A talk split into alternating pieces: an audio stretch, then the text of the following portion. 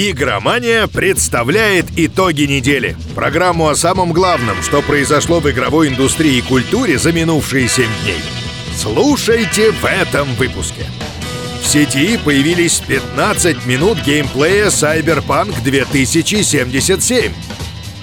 Telltale возрождается. Ну, почти. Анонсировано Homeworld 3. Обо всем этом и многом другом уже через несколько секунд. Компания Gearbox на выставке PAX West сделала неожиданный анонс. Полноценное продолжение Homeworld. Разработкой третьей части занимается Blackbird Interactive, которая состоит из бывших сотрудников Relic, принимавших активное участие в создании оригинальной дилогии – они же в 2016-м выпустили приквел Homeworld Deserts of Harak. Сейчас Homeworld 3 находится в стадии препродакшена, а ее продажи планируют начать лишь в 2022 году на PC. Проект станет прямым продолжением прошлой части, а его геймплей вернется к основам франшизы. Хотя до релиза еще далеко, уже сейчас поклонники могут финансово поддержать игру на платформе FIG. За первые пару часов фанаты вложили в производство более 85 тысяч долларов. Во время пресс-конференции в Токио компания Sega официально анонсировала Yakuza 7 Whereabouts of Light and Darkness, которая на Западе будет называться Yakuza Like a Dragon. Напомним, что это будет первая часть серии, в которой Кадзума Кирю не будет в числе главных героев. Ему на смену придет Итибан Касуга, уже знакомый нам по мобильной игре Якудза Онлайн. Однако это не единственные изменения. На этот раз действие развернется в городе Йокогама, а боевая система станет пошаговой – по словам разработчиков, таким образом они решили привнести в классический формат серии нечто новое. Авторы с радостью вернутся к старой боевке в будущих релизах, если поклонникам Якудза не понравится такая перемена. Что примечательно, к 1 апреля разработчики из Ryuga Gotoku Studio выпустили видео, в котором шутили, что серия перейдет на пошаговую боевую систему – что ж, как выяснилось, шутка заключалась в том, что никакой шутки не было. Якудза 7 выйдет на PlayStation 4 в Японии, Китае и Корее 16 января 2020 года. До Европы и США игра доберется позже, в том же году. На прошлой неделе компания Capcom объявила о том, что 9 сентября анонсирует новую часть Resident Evil – Однако уже сейчас поклонникам удалось раздобыть несколько кадров из дебютного трейлера проекта. Судя по всему, нас ожидает онлайн-игра в духе Resident Evil Outbreak с полноценным кооперативом на четверых. Рабочее название проекта «Сопротивление» частично подтверждает эти предположения. После анонса новинки 9 сентября в 18.00 по московскому времени Capcom привезет игру на Tokyo Game Show, так что до релиза проекта на PS4, Xbox One и PC, скорее всего, осталось недолго. Напомним, что ранее издатель пригласил японских и американских поклонников Resident Evil на закрытое тестирование некоего проекта. Видимо, это и была Resistance. CD Projekt Red, как и обещала, представила 15-минутный геймплейный ролик Cyberpunk 2077. В нем разработчики рассказали о нескольких деталях проекта. Во-первых, о двух бандах – вудуистах и животных. А во-вторых, о районе Пасифик, где обитают эти самые группировки. Изначально он создавался для туристов, но превратился в пристанище для низших слоев общества. Впрочем, фактически все показанное во время трансляции так или иначе было известно.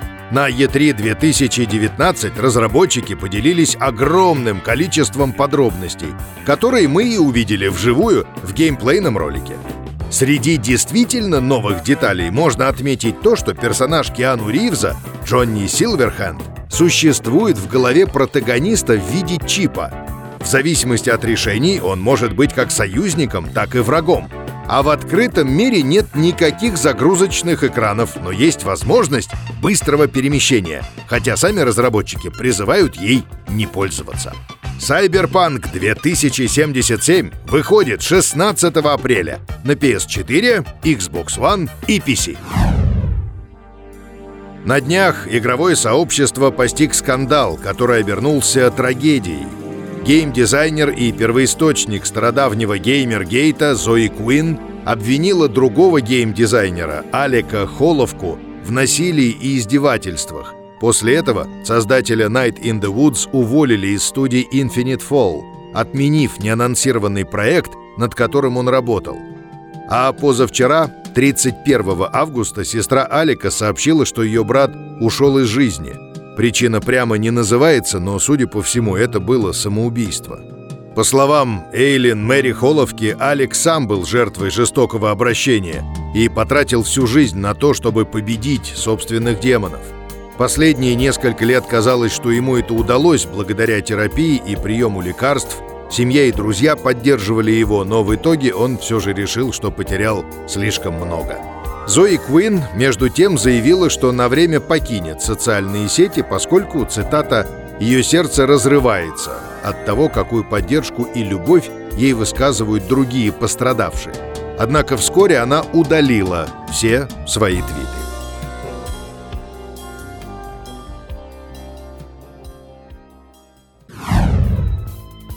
LCG Entertainment выкупила активы Telltale Games и возрождает студию, которая закрылась менее года назад.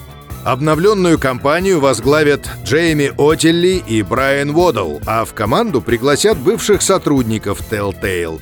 Правда, только по контракту, а не с полноценным трудоустройством.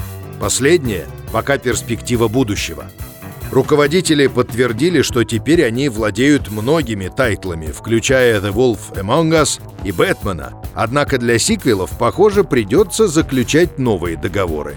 Вдобавок, владельцы получили права на оригинальные проекты компании, вроде Puzzle Agent и Poker Night. По словам Оттели, студия планирует продолжать некоторые сериалы, поэтому у поклонников «Волка» вновь появилась надежда на второй сезон, который в прошлом году отменили незадолго до закрытия кампании. Впрочем, ожидать продолжения The Walking Dead скорее всего не стоит, поскольку правами владеет Skybound, у которой собственные планы на франшизу. Статусы Tales from the Borderlands, Game of Thrones, Guardians of the Galaxy и Minecraft Story Mod остаются неизвестными. Новый офис будет находиться в Малибу, а концепция эпизодов никуда не денется, хотя Оттели намерен каким-то образом изменить ее, подстроив под современные реалии. Возможно, все серии станут выходить одновременно. В ближайшие полгода новая студия будет налаживать процессы и не намерена расширяться, поэтому разработка новых проектов вряд ли начнется раньше 2020 -го, а уж релиз предстоит ждать еще больше. На недавней выставке Gamescom 2019 нам удалось пообщаться с Виктором Кислым, основателем компании Wargaming. Прежде всего, мы поинтересовались у него, что в будущем ждет флагманский проект студии World of Tanks и будут ли в игре какие-либо глобальные изменения. Что касается виртуальной и дополненной реальности, то пока что Wargaming не стремится занимать эту нишу серьезно. Во всяком случае, до тех пор, пока подходящими устройствами не обзаведется подавляющее большинство геймеров. Также мы расспросили Виктора о программе поддержки разработчиков под названием Wargaming Nexus. Полную версию интервью читайте на сайте игромания.ру. А теперь быстро новости.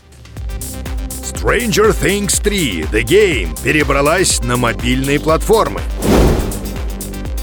Бету сюжетной кампании Star Citizen отложили еще на три месяца.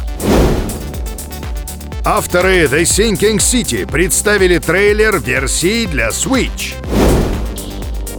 Закрытое тестирование Population Zero начнется 19 сентября. Вот и все за эту неделю. Играйте только в лучшее.